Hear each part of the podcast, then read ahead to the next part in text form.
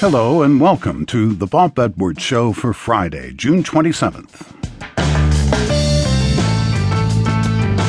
In the wake of primary elections held this week, Los Angeles Times Washington columnist Doyle McManus begins our program today explaining why we are so politically polarized. Then we'll hear from Rafe Esquith, who has taught fifth graders at Hobart Elementary School in Los Angeles for more than 25 years. His students are the children of immigrants. Esquith teaches them Shakespeare, baseball, and electric guitar. He's the author of Real Talk for Real Teachers Advice for Teachers from Rookies to Veterans No Retreat, No Surrender. And still later in the hour, comments by children's book author Daniel Pinkwater.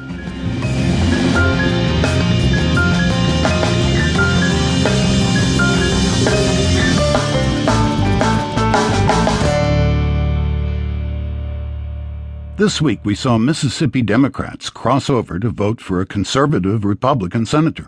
Controversial decisions by the Supreme Court cheered and decried across the political spectrum, and a bipartisan collection of congressional leaders join hands to sing We Shall Overcome.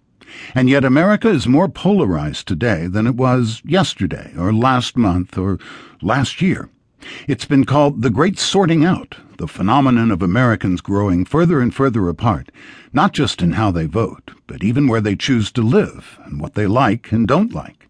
And it's all because of gerrymandering, or abortion, or guns, or because TV and air conditioning keep people inside instead of out on the porch chatting with neighbors and finding common ground like in the good old days. Doyle McManus is here to explain why we all just can't get along He's a columnist for the Los Angeles Times and regularly joins me at this time on the program. Welcome back. Thank you, Bob. It's good to be back. There have been many attempts to quantify and analyze how polarized Americans have become, the most recent of which is a survey released last month.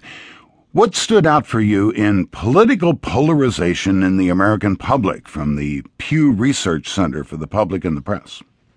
Uh, well, this was a, a, huge poll. They talked to 10,000 people. A normal public opinion poll only talks to 1,000. So this is a very rich and deep poll, and it's also asking people questions that have been asked for 20 years. So there's a whole lot of ways they could compare where we are now to where we were 10 and 20 years ago. And the basic finding was there are more people, more liberals, who are liberal all the way across the board on every issue, economic, social, and otherwise. There are more conservatives who are more conservative on every issue, and this is based on sort of asking people a questionnaire of 10 issues to see where they fall. But it's not only that.